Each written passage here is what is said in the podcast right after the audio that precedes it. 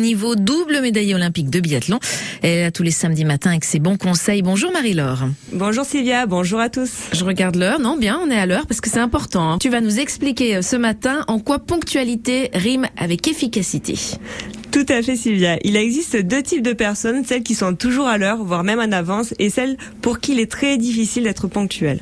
Tu dirais que tu fais partie de quelle catégorie Ah, c'est une bonne question. Je pense que je suis à l'heure. Voilà, je suis ponctuelle. Je suis pas trop en avance, je suis rarement en retard, je suis à l'heure.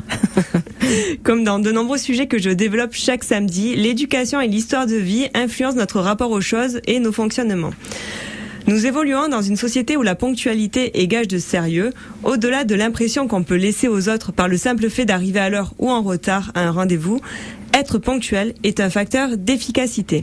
C'est un point qui ressort dans bon nombre de mes coachings. Si ça peut vous rassurer, rien n'est déterminé et si pour vous être ponctuel est une vraie galère, je vous garantis que grâce à une prise de conscience et un peu d'entraînement, ça peut évoluer. Alors, comment on s'y prend Marie-Laure? Bon, tout d'abord, il faut identifier votre fonctionnement. Peut-être il y a des moments où vous arrivez à être ponctuel. Si c'est le cas, réfléchissez à ce qui vous motive ou vous permet d'être ponctuel.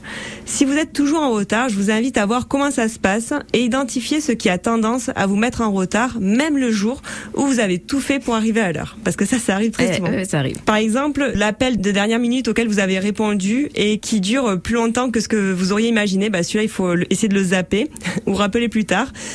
Ou par exemple, le temps passé à geeker sur votre téléphone sans voir les minutes défiler. Je vous suggère de planifier davantage vos journées et surtout, soyez lucide sur les plages horaires que vous déterminez dans votre agenda.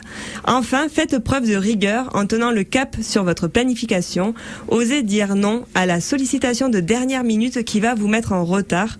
Et même si vous êtes un pro de l'optimisation du temps, acceptez d'avoir des temps morts dans votre planning, ce qui vous laissera la petite bouffée d'oxygène qui permet de ne pas être à la course et d'avoir l'impression d'être toujours dans le speed. Être ponctuel, Sylvia, ça s'organise.